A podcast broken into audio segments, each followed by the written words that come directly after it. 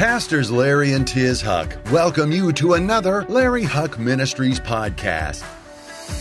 We pray this teaching will fill you with God's wisdom, anointing, and revelation knowledge.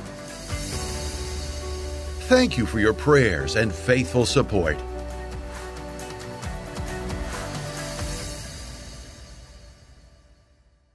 Open up your Bibles to the book of Revelations once again, the book of Revelations, chapter 2. I was planning on, as we're doing the seven churches of Revelations, I was planning on going to the fourth church this week, but when we came in and we were filming our television program on uh, Tuesday or Wednesday, I began to share some of the things that I had not yet shared on the church of Pergamos. And as I was talking to the guys and the gals back here, I said, you know, maybe I'll just do a 20 minute teaching, a discipleship class, dismiss everybody at the end. And I began to share some of the things that God showed me.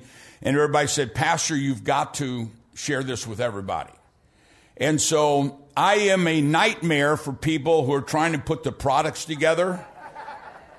You know, so many tapes in the first set, so many tapes. I'm a nightmare, but I'm going to show you something today. And at the end, I want to release this anointing on all of us.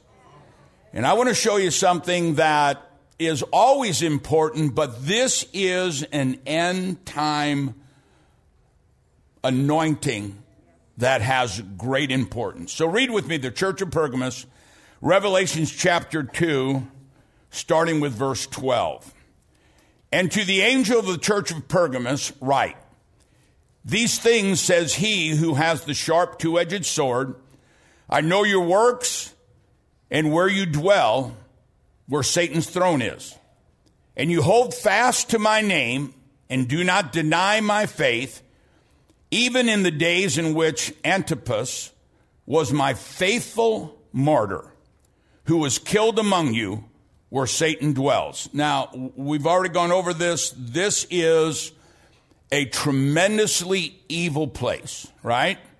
But I have a few things against you because you have those who hold the doctrine of Balaam, who taught Balak to put a stumbling block before the children of Israel, to eat things sacrificed to idols, and to commit sexual immorality. Thus, you also have those who hold the doctrine of the Nicolaitans, which things I hate. Now, we already talked about Balaam, the spirit of Balaam. Balaam is, in a nutshell, a man who was anointed, who was gifted by God and he took that anointing and he sold it out for personal gain. Now, understand that this is talking to church leaders and say, don't take the anointing and use it to fleece the flock. Take that anointing and use it to feed the flock. Amen? So, even though this is to church leaders, but it's also a message to church members that we're not to take the gifts that God has given us and use it in an unrighteous way. Okay, the other, the other, the doctrine of Nicolaitans is a hyper grace doctrine. We all know that we're saved by grace. But once we're saved by grace, go and sin no more. I need a better amen. Because this is amazing. Never thought in my lifetime I would be hearing from pulpits what I'm hearing today that you don't have to follow any of the Ten Commandments. matter of fact, some of my friends who are tremendous preachers will actually say if you try to live according to any of the laws of God, then you're negating the grace of Christ. We are saved by grace. Let me say, I have an amen. But once we're saved, we are to follow. Why do you call me Lord and not do the things that I say? Amen. So it's amazing that these things that the Lord gave in the first church we're seeing reappear in the days of the last church. Now look at verse 17. I do have to get a new Bible. I've written in my Bible so much. Verse 17 says, He who has an ear, let him hear what the scripture, what the Spirit says to the churches. To him who overcomes, I will give some, some of the hidden manna to eat. And I will give him a white stone, and on the stone a new name written, which no one knows except him who receives it. Now, this is the part that at first I thought it's too deep to teach publicly. I'll just share it with a few people. Then I met with the guys and the gals in the back, and I said, maybe we'll just do a discipleship class at the end. And everybody said, Pastor, you got to teach this publicly. So, what I'm going to teach is really an amazing end time prophetic message to all of us. But here's the amazing thing how many times do we hear where the Lord says, He who has ears to hear, let him hear? You know, I think about if we go to the book of Matthew and Jesus is talking about the seed and the soil. Some seed fell on good soil, some seed fell, remember that? And he, and he, he gives us uh, the understanding that the seed is the Word of God. The soil is you and I. And so some soil is thorny soil, some soil is rocky soil, but some soil is good soil. And he says, if my word falls on you and you decide to be good soil, then I'll multiply what I've taught you 30, 60, 100 fold. If you remember, his disciples came to him and said, Lord, um, why do you talk like that? Why don't you just say it outward? Why do you speak in parables? And the Lord said, Because it's not for them to understand the mysteries of the kingdom. And he goes on to say, if we have ears to hear and eyes to see, he will reveal to us mysteries that have been hidden since creation. Right? Isn't that neat? He goes on to say, there are mysteries that the closer we get to his second coming, the eyes of the Gentiles will be open and these mysteries will be revealed to us. In ancient Hebrew, there's no word for what? Right, no word for coincidence. Let me give you another one. You know, Derek and all of us were talking in the back, and Derek said to me, he said, Pastor, you don't share with us everything you found out, do you? And I said, Nope, not yet. But I'll share another one with you. You ready? In ancient Hebrew, there's no word for obedience. That's why Jesus said, Why call me Lord and don't do the things which I say? There's no word for it. He didn't say, why don't you, why do you call me Lord not obey me? In Hebrew, there's no, ancient Hebrew, there's no word for obedience. And it goes on to say, if you hear it, you'll do it. There's many who have ears, but they don't hear. They have eyes, but they don't see. If you hear it, if you hear it, then you'll obey it. You can hear the word. You can hear the words, a tenth is the Lord's. But how many people hear it, but they don't obey? They, rabbinical teaching is you never heard it. You heard the words, but you didn't hear it. You didn't see it. Right? We are talking in the back. How many times does the Bible say there is life and death in your tongue? Your tongue creates. If you say negative things as truly as I live, that which you have spoken in as true as I am the beginning and the end. I am the Alpha and the Omega, as true as there's none before me. There's none after.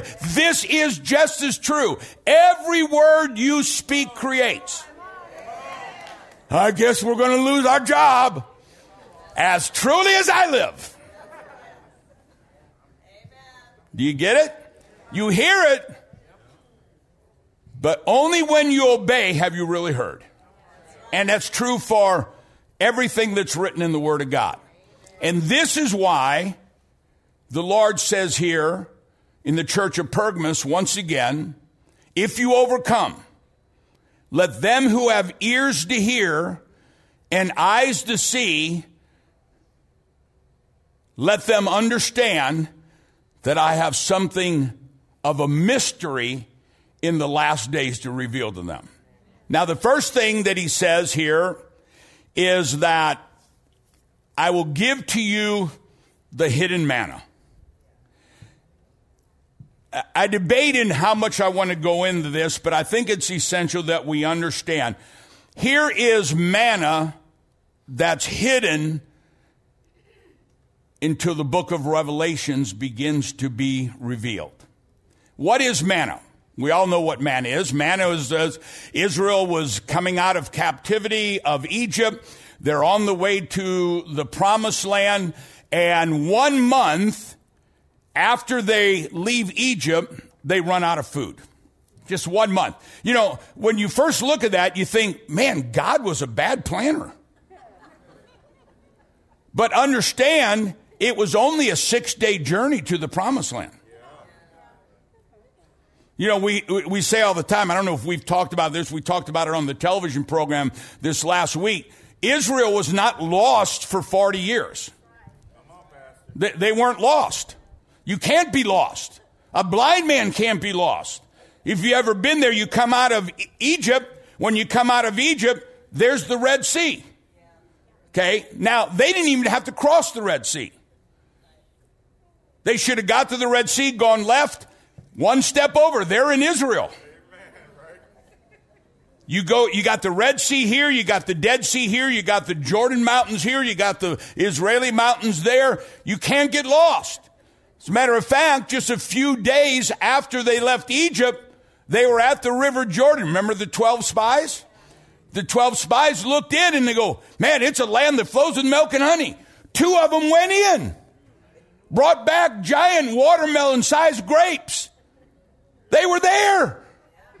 And I wonder how many times are we this close? We're so close. We're right there. But they came back and said, There's giants in the land. God never said there weren't any giants. He said, I'm going to get you out of Egypt. I'm going to part the sea. I'm going to take you to the promised land. But they came back murmuring. And this is where this one scripture, guys, changed my life. They came back and said, We're going to die. How many spies went in? 12. 12 spies. How many came back negative? 10. Joshua and Caleb came back and said, Yeah, uh, there's John. We can take the land. Now, God's no respecter of persons, right? Two of them came back and said, What a mighty God we serve. My God is in charge. Washington is not in charge. Wall Street's not in charge. COVID 19's not in charge. My God is in charge. Right? Ten came back and said, We're going to die. And what was God's response? How long do I put up with this evil congregation that murmurs against me? See, and that's what when we're when we're when we're speaking negative, that's what we're doing. We're speaking against the promises of God. And then he said, and this scripture changed my life so many years ago. I mean, literally changed my life. God says, as truly as I'm alive. There's not a more true statement in all the world than God lives. We're going to see that today. He says, I am the first and I'm the last. There's nothing before me, nothing after me. Just as true as I'm alive, this is that true. That which you have spoken in my ears, so will I do to you. When you speak it, you create it. So let's speak positive things, right? So here they are. So, and, and that's the reason I bring that up is it wasn't, they, they, they had enough food. It wasn't going to take a month. A month they run out of food. They come to Moses complaining. And so we know the story. God brings quail and they eat quail, but then he brings manna. Manna. Now, the word manna is the word, it's actually comes from an Egyptian word, uh, man. And this, this food from heaven falls and they didn't know what it was. The word man in Egyptian ha- means two things. It means what? This food, they go, what is this? And it also means something important. So when they looked at it, they said, what?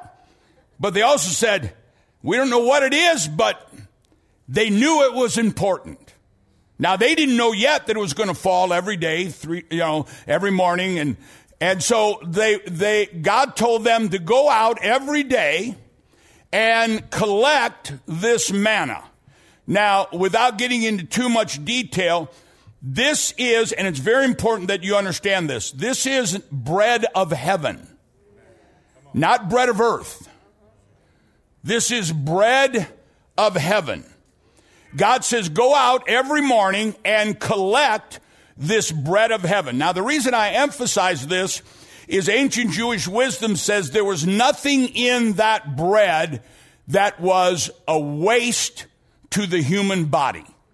Everything in that bread was supercharged with nutrition for their journey. You know, when you go on a diet, what's one of the first things they tell you to stop eating? Bread which we know comes from the devil. bread and butter. I'm, I was raised, you had loaf of bread on the table, butter and ketchup. This bread of heaven had nothing in it that didn't bring supernatural charging to the human body. I don't mean to be gross, but a lot of people say, where did a million people go to the restroom? There was very little of any waste. Everything sustained them for this amazing journey to the promised land. There are three levels of the manna. There was those who were righteous, those who were living for God, and they would get up and the manna would be right outside their tent. Now, they still had to go outside their tent and get it, but it was right outside their tent. And the manna for the righteous was already in bread form. That's why on Shabbat, you say, Baruch. Blessed art thou, Lord God, who gives us commands and commands us concerning bread from the ground. In other words, they didn't have to plow it or grind it or knead it or whatever you do with bread. I don't know.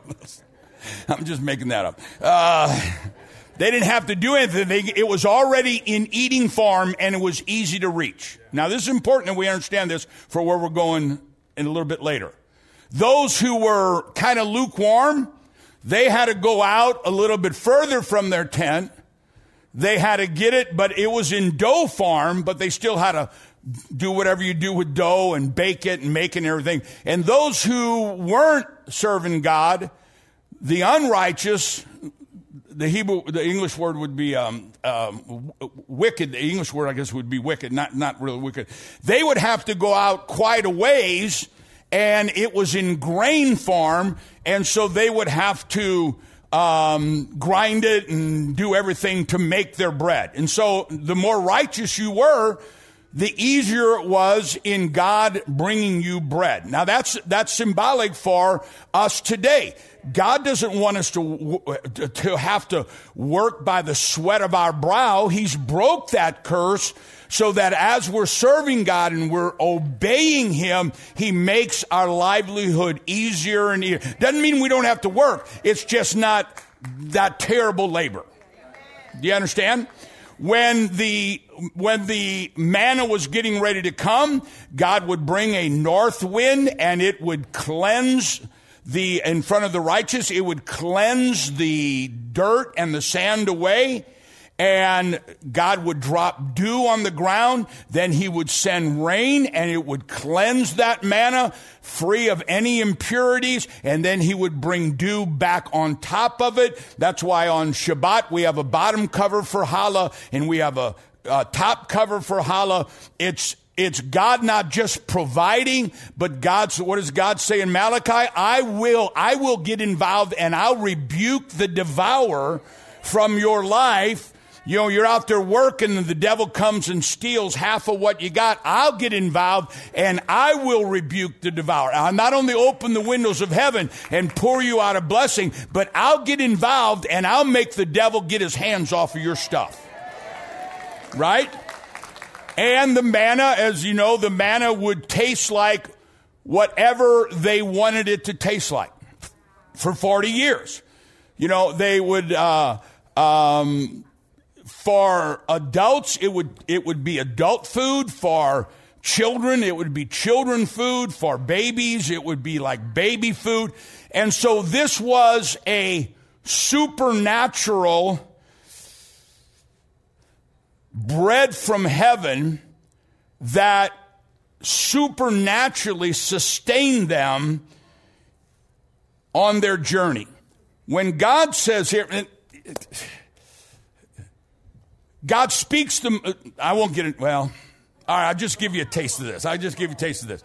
God speaks to Moses and he tells Moses, go and take some of the manna. Moses speaks to Aaron and they take some of that manna and they put it in a jug, a jar, and they put it in the Ark of the Covenant with the broken, uh, with the broken ta- uh, Ten Commandments, with the broken two tablets, and they set it aside. Many people, just a side note, many people say that when I think it was King Josiah, if I remember correctly, when he saw that they were going to come and destroy the temple, he took the manna, the manna, and dug it and, and the broken parts of the Ten Commandments and dug a tunnel way below the Temple Mount that has not been found yet. This is history, historical sayings, and it's there. And sometime right before the coming of the Messiah, those hidden tablets, those broken tablets proving the Ten Commandments came from God, and the hidden manna, which will still be fresh will be revealed, showing that that is the temple of God. Amen. So when God says here, if you have ears to hear and eyes to see, I'll give you the hidden manna. What's he talking about? Well, if you remember when Jesus is ministering, now, this hidden manna, what I'm about to show you, man, my body's vibrating. I can't wait to get into this. The hidden manna that I'm about to show you is directly linked to what follows, and that's the white stone. So let's go there. The hidden manna is revealed to us or hinted to us in the story of Jesus and the woman at the well. And Jesus is meeting this woman and he's talking to her and he reveals everything about her life. Remember? And she goes, wait a minute. We know that when the Messiah comes, he'll be able to do that. And Jesus says, I'm he. What did that woman do? She ran. Now, well, this is what I'm telling you. She ran into her city and said, Come and meet somebody who can tell you everything. Come and meet somebody that knows every. He knew knows everything. Come and meet him. This man has unbelievable wisdom and knowledge. He told me everything. Everything. All of a sudden, the disciples come, right? And they're bringing food. And they said, Master, eat. And he said, Not hungry. And they turned to each other, still being young disciples, saying, Did somebody already feed him? What was Jesus' response? I have meat to eat, manna, that you don't know yet. I have meat to eat you know not of. Manna in ancient Jewish wisdom is two things the hidden manna for the last days. Number one, it is divine energy. Remember, manna, manna in the wilderness had no waste in it. It had no substance that was not giving them a supernatural energy to go through the desert, this journey to get to the promised land. It is divine energy. But along with that divine energy, the manna would give them divine knowledge and divine wisdom. So let's look at this. We're on our journey. We're in the last of the last days right now as we're speaking right now. And God will give us divine energy, supernatural energy that isn't just to get through life, but supernatural energy to change the world. Now, I believe what we're about to see here is directly linked in many different areas, but it includes the promise of signs and wonders and miracles. Come meet a man that knows everything. I have meat to eat. What did Jesus say? He said, There are things that I can't tell you yet. They're for the last days. So he says, I'll give you hidden manna. This is divine energy and hidden knowledge, the mysteries of the kingdom. And then he says, I'll give you a white stone with a new name, a new name written on it that only those who receive it will understand. Now, when I went to when I went to the website and wanted to see what everybody said about the white stone, every Christian website basically said the same thing. They said sometimes in the Greek and Roman culture, they would have races or they would have wrestling matches or they would have some kind of competition. And if you won, then sometimes they would give you a white stone and uh, uh, there would be a banquet for the important people after the competition. And if you came to the banquet and you had a white stone, then you get entrance into the banquet. And this is Jesus and the wedding supper of the Lamb. It sounds great. It sounds good, but Jesus never said that. He didn't say anything about a white stone. He said we need to have white robes, but he didn't say anything about a white stone. And if there's a new name that's only known to the one who it's given, if they wrote your new name, and God does give us a new name through Jesus, but if you gave them the white stone, then they would know your new name too. Right? So, what does it mean?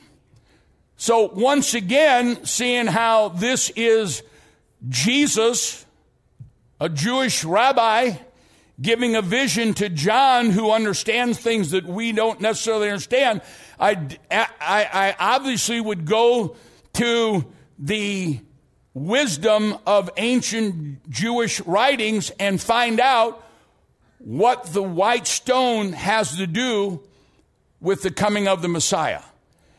If you can pull up the picture of the breastplate of the high priest, God told Moses how Aaron was to dress, specifically to dress. And the main part of everything the high priest wore was the breastplate of righteousness. In the breastplate, there are how many stones? Twelve, representing what? Twelve tribes of Israel. Okay? If you look at these 12 stones, on the back of each stone is the name of the son of Israel that represents that tribe. Now, let me show you something. Derek, could you come up and help me on something here? One of the things that the priest would do, let's say that this is the Holy of Holies, and Derek is the high priest. He would have the breastplate on him there, and only once a year was he allowed to go into the Holy of Holies in the presence of God. But what a lot of people don't understand is that the high priest had a special supernatural connection to the voice of God that came from the breastplate. And so when someone was in need, they would come to the high priest, and the high priest would be facing the Holy of Holies, and this person with the need would whisper so only the high priest could hear. He would whisper what his need was. The high priest would pray this to God, and when God answered, whichever stone was bringing the answer, because each stone represents something different, that stone would illuminate. It was supernatural. Okay, thanks, Derek. So, if we look at these, every one of these stones represents one of the 12 tribes of Israel. But every one of these stones also represents one of the sons. When God says, I will give you who overcomes, number one, the white stone. This is the white stone. Now, if you do a study on the white stone in the breastplate that would bring us supernatural answers, if you look at that, that white stone represents Jacob and Leah's son, Zebulon. Zebulon was their sixth son born, and God gifted Zebulon with an, a very special anointing to do business. Now, remember, in the last days, there'll be signs, wonders, and miracles, but there'll also be what? End time, say it, transfer of wealth. Now, I want you to listen to this prophecy. Ancient Jewish wisdom asked these questions. Said, How well did Jacob and Zebulun get along? Because Jacob was known as a man of the Torah, a man of God, a man who studied the Word of God. Zebulun gifted by God, was tremendously successful. And I won't get into all the scriptures that he was, he had ships coming and going. I mean, this guy was new business. Here's an interesting thing. And, and I'll say it in, in a way I would say it from South St. Louis. Ancient Jewish wisdom says is if all you are is spiritual, if all you are is spiritual and you don't have any street smarts, when the devil comes, he'll beat you to a pulp. Let me say it again. If you don't have any business smarts, you don't have any street smarts. If all your you uh, th- that's why that's why the the ancient uh, prophets and the rabbi were they they they were horrified that you would lock yourself away and just study Torah. Now, that sounds almost contrary. But he said, You got to know how the world functions. So you look at you look at Jacob, who was a phenomenal Abraham, Isaac, and Jacob, the pillars of faith, and you look at Zebulon, who was anointed by God, a supernatural wisdom of God to do business. Let me say it again. He will lead you and guide you and teach you and show you things to come, not just out of the Bible, but in the business world. What do we buy? What do we sell? What do we invest in? How do I do this? How do I do that? Now you think about how can these two, spirituality and how can business be together? Read the very first thing that Jesus showed John in the vision.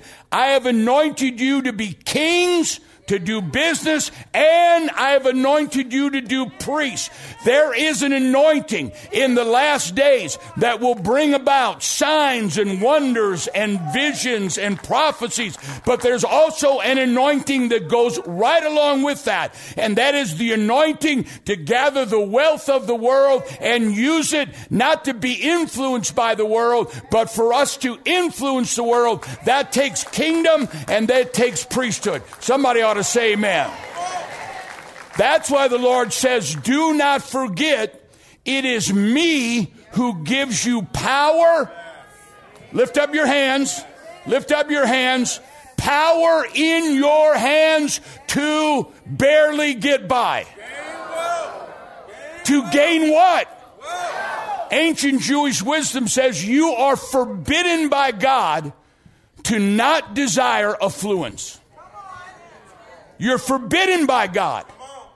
I have a certain anointing. John has a certain anointing. You have a certain anointing. We are all anointed by God to be kings and priests. It's not either the priesthood or it's not either the business world. They must be married together. That's why when Israel came out of Egypt, they went out on the greatest spiritual journey to receive the Word of God, the Bible, but they started that journey with the end time transfer of wealth of the wealth of the Egyptians into their hands because business and spirituality are always going to be synonymous and go hand to hand.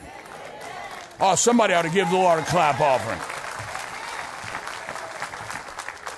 One last thing. I have 10 minutes.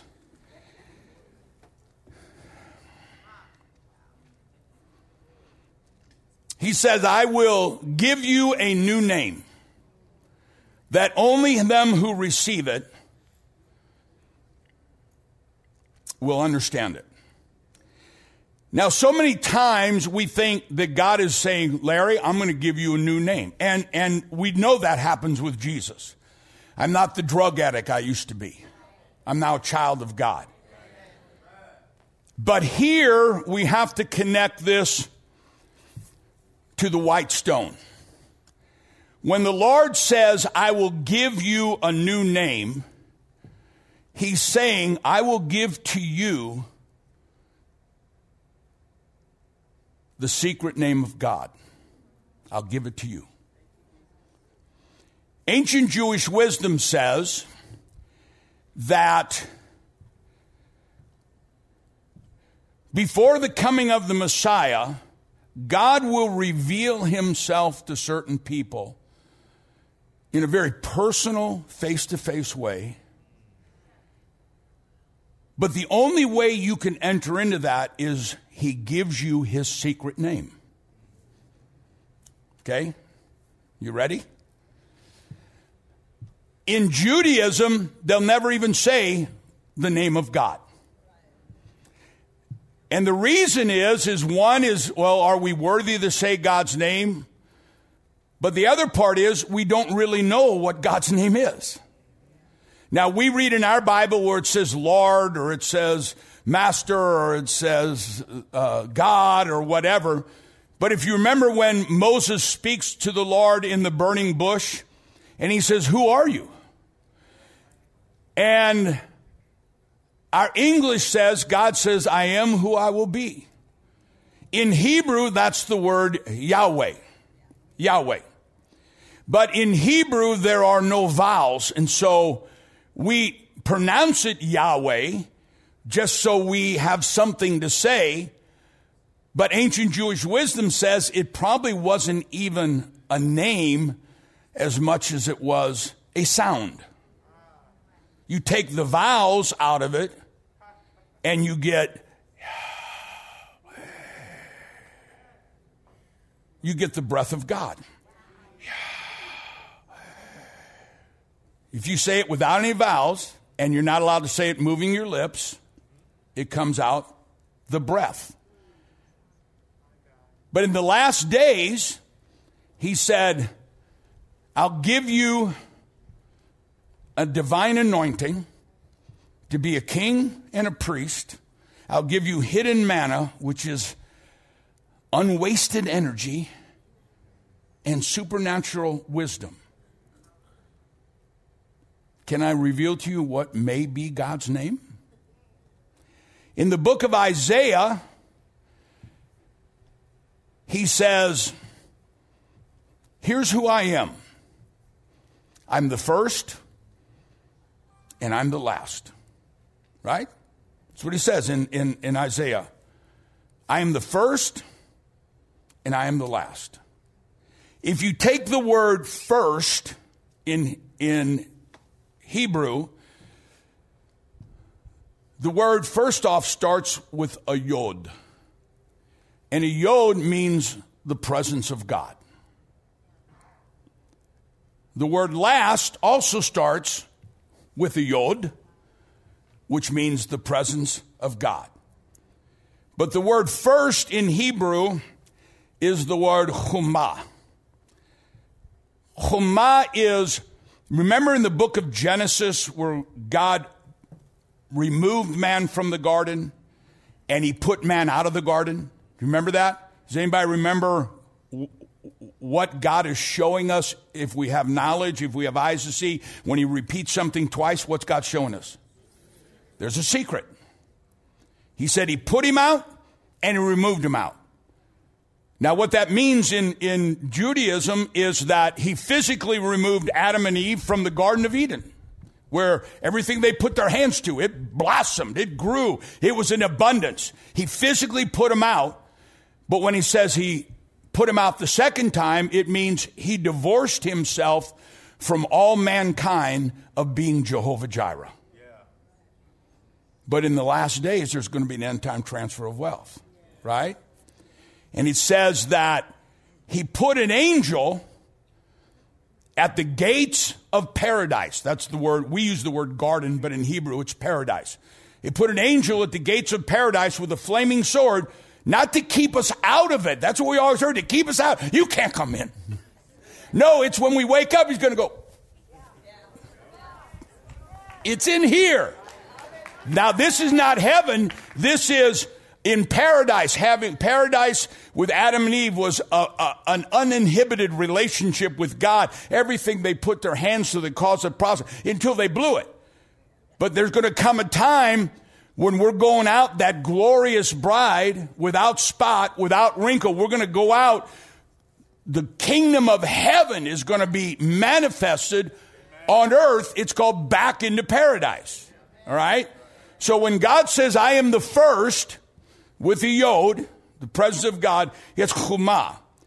And the word chumah, in Judaism, there is the ten attributes of God, ten spirits of God, ten personalities of God. We call it the Holy Spirit, who knows everything, who will show us everything, who will get lead us in everything, right? He'll lead. Lord, Lord, where do I invest today? Where do I, where, God, tell me what to do. Like Tiz said on our television program, every morning we get up, every morning, her and I get up for 45 years and we say, God, what are you doing today? And show me what our part is in it. Lead us, guide us, teach us. So that is called those 10 spirits of God, those 10 anointings of God are called in Judaism the tree of life.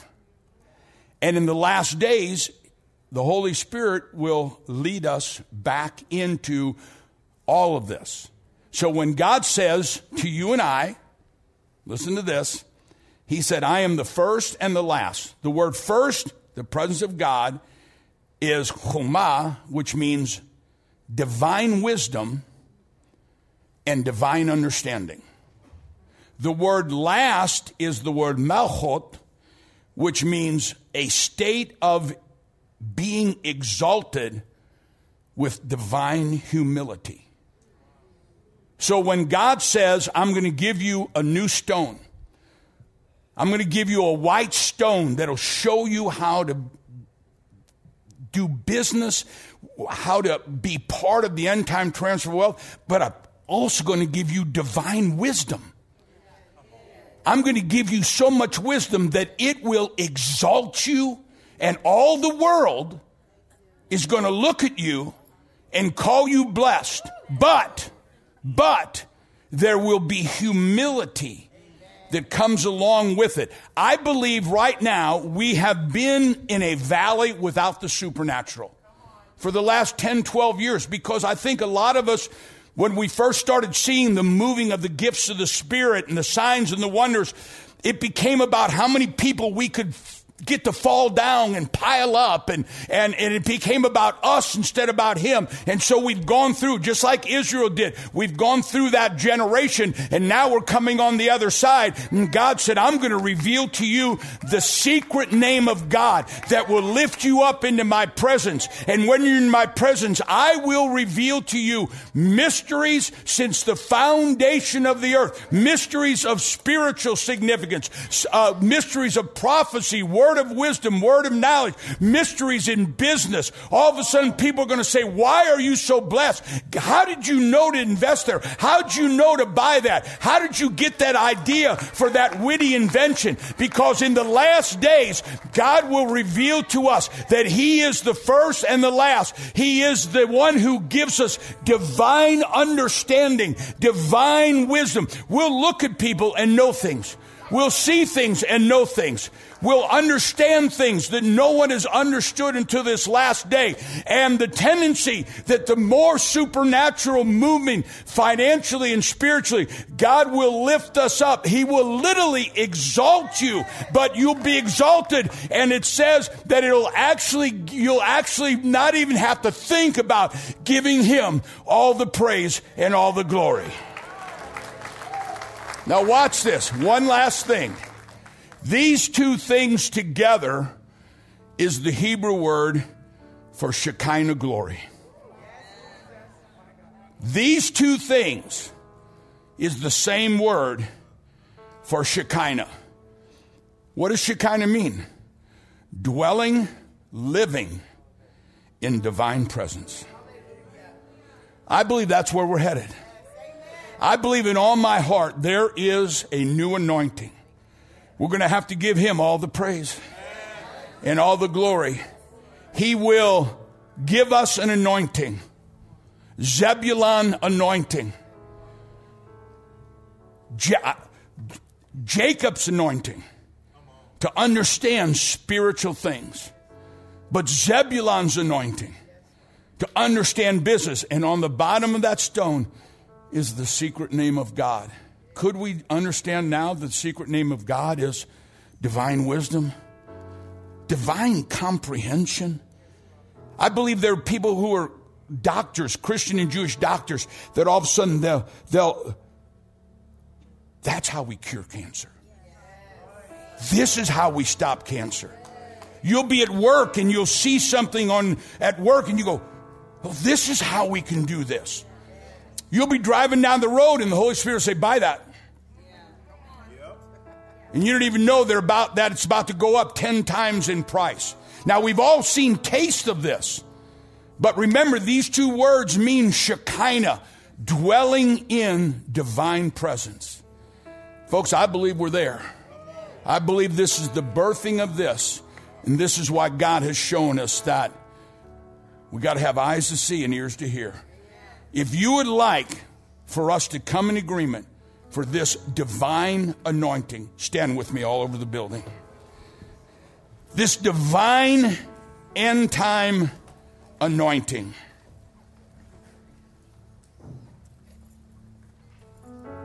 You know, the scripture says the Lord spoke and he said, I met with Abraham, I met with Isaac, I met with Jacob, but I never told them my name.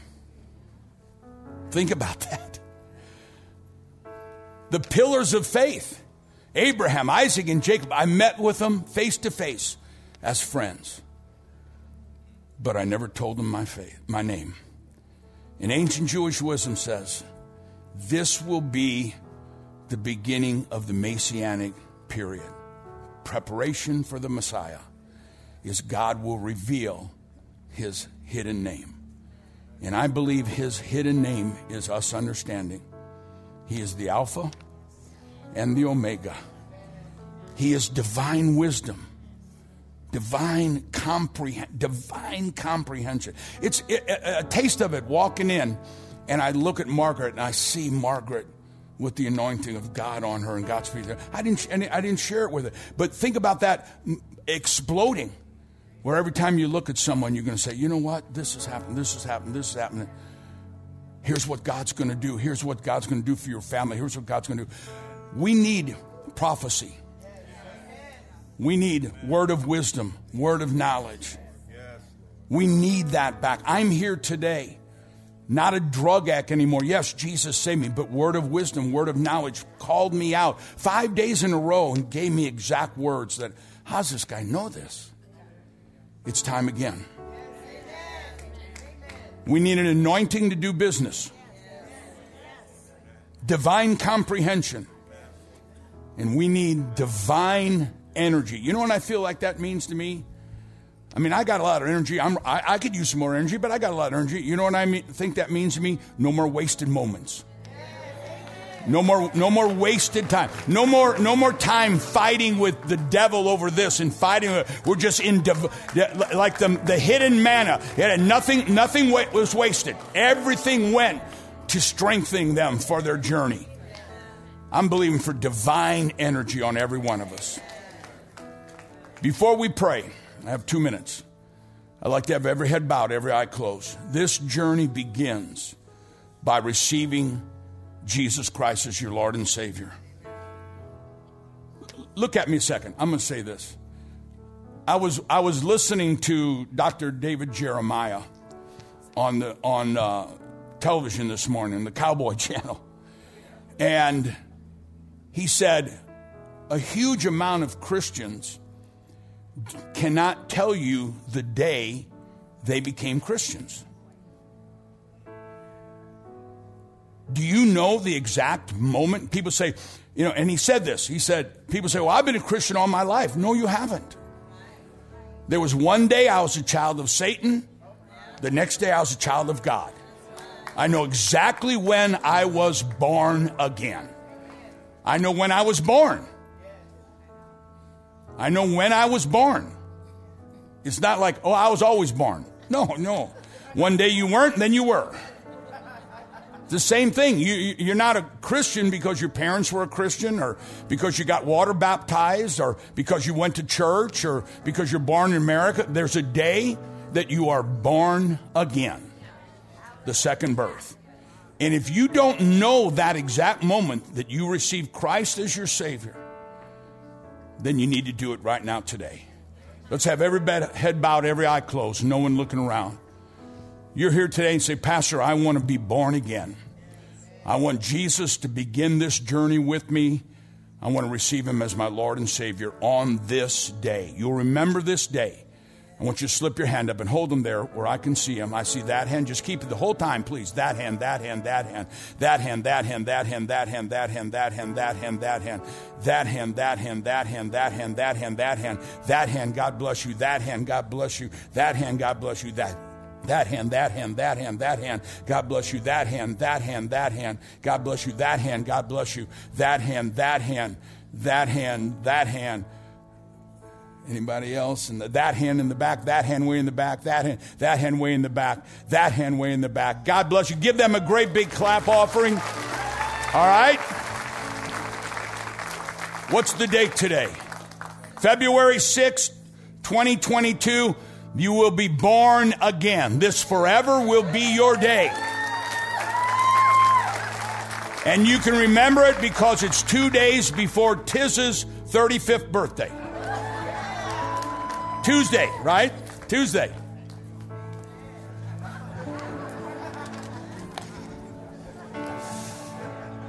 Let's say this out loud. Everybody, keep your eyes open. We don't have to close our eyes. Lift your hands up before the Lord. Say this out loud. Father, I come to you right now in the name of Jesus. I know I've sinned. We've all sinned. But I know this you love me so much, you sent Jesus Christ to pay the price in full for all my sin. Right now, I receive Jesus Christ as my Lord and my Savior. Now look at me. Let me let me speak a prayer over you. Lift your hands as if we were we were holding hands. As soon as I started studying this, God said, I'm going to do something special. I'm going to release, I want to release, and it's not me, I'm just a, a, a voice for the Lord. I want to release that hidden manna.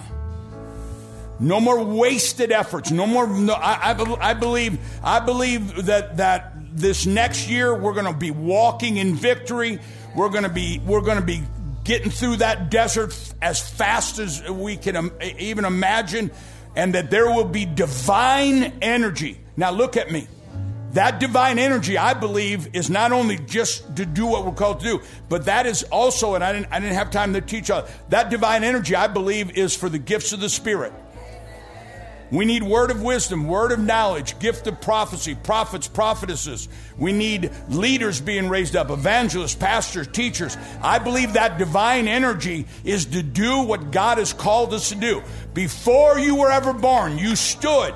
The moment you were about to be conceived, you stood before the throne of God, and He has given you and I, each one of us, an individual mission to be kings and priests. I believe my special mission is the priesthood. Many of your special mission is the kingdom, it's business, but whatever it is, divine energy, not to waste time, not to make bad decisions, not to, not to be fighting the devil, but to be walking to the promised land. Amen. The other one is an anointing for supernatural wisdom and supernatural understanding. Supernatural understanding. It's one thing to have the word of wisdom, word of knowledge, another thing to know what to do now. Supernatural. Confusion does not come from God, right? To the point that God begins to exalt you. And as He exalts you in the business world and you have a voice, remember what we taught last week. That exaltation is for us to influence the world, not the world to influence us. We will not be ashamed of the gospel of Jesus Christ. We will not do business the way the world does business. We will do business the way God says to do business, and we will give Him all the praise and all the glory. Amen. Come in agreement with me. Father, right now, I re- uh, we receive, Father, that end time divine anointing.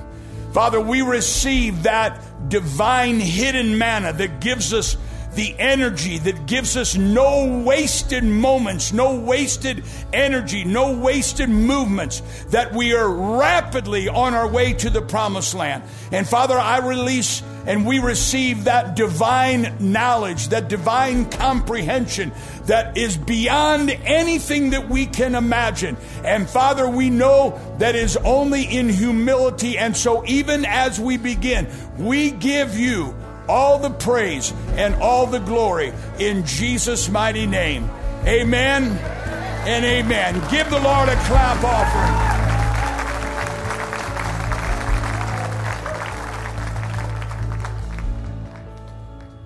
I want to tell you one thing. I, am four minutes over. I'm, I'm going to tell you this anyway. I wasn't going to do this, but just, years and years ago, when I was a young Christian, something popped into my mind while I was praying. I was praying eight hours. And God gave me these two prophecies, and He said, Now go tell your pastor. And then He said, Now open your eyes. I want to talk to you face to face. And I opened my eyes I mean, I, I can't explain. It was supernatural. And I opened my eyes, and he wasn't there. And I thought, Lord, I, I just imagine these things. And the Lord spoke and he said, Pray and wait. Prepare yourself. I will speak to you face to face. That was 40, 1976. Back in those days, we had prayer meetings. We were in Flagstaff, Arizona. We had prayer meetings every morning at 6.30 at the church. And God keeps spoke, telling me, tell your pastor what I showed you. And they were not light things. They were exact things. And I'm, I go, I can't, you know, I didn't, the Lord didn't show himself. I, I, I was, you know, I'd done a lot of drugs before I knew Jesus, and, you know, it must be a flashback or something. I'm serious. I'm serious. And all of a sudden, I feel somebody down kneeling down next to me, and I turned, and it was my pastor. He goes, Larry, is there something you're supposed to tell me? And I said, Well, Pastor, I said, God told me that He's speaking to you about knocking the walls out of the church. He never mentioned anybody. And I said, He told me to tell you, go ahead and knock them out. He'll make the way. And he, and he go, and then I said, and then we were doing a lot of street evangelism those days and hippies and stuff. And every time we go down, they'd arrest us. I was in jail wearing a Santa Claus costume. I've been arrested more times for preaching the gospel than I have been for selling drugs. That's a fact. That's a fact. And, uh, and uh, every time we go down, this real wealthy family would have us arrested. And I said, God spoke, God told me to tell you that don't worry about being arrested. He's got someone who, who's got our back. The next Saturday, we went down. We started to preach. Boom! They were waiting for us. We're you know back in the hippie day. They're waiting for us. They start putting handcuffs, and all of a sudden, one of the most powerful families in all of Arizona and a lawyer walks up to the police that are arresting us and says, "You touch these people, and we'll sue you so deeply we'll own this city." And he was a Mormon. He was a Mormon and back totally backed us up. And and so I said, told my pastor when I you know before I said, this is what God told me. Then he said, open your eyes. I want to see you face to face. And I said, Pastor, he wasn't there. And I, and I was in this state for eight hours. And he said, Larry, prepare yourself. Because when it's time, I really do believe you'll speak to him face to face. When I was reading this and discovering this, the white stone, the hidden name. And when we understand his name, we have access not to the high priest into the Holy Holies, but we can go boldly in as we have never gone before. And the Holy Spirit will lead us and guide us. I think supernatural things are about to happen, and we will give you all the praise and all the glory. Do you receive that? Give the Lord a clap offering one more time. Father, bless us in this week. Father, bless us as we prepare. Don't forget the uh, baptism, the hand washing in the lobby. Don't forget the leadership meeting uh, with Pastor Wanderson. And don't forget to prepare yourself. Really do this to bring somebody out for, for Marvin. He is an amazing man of God. Business. He's both. He's exactly what we're teaching right now. He's the J- he's Jacob and he's Zebulon. Your best is yet to come. God love you. Give somebody a high five before you go. God bless.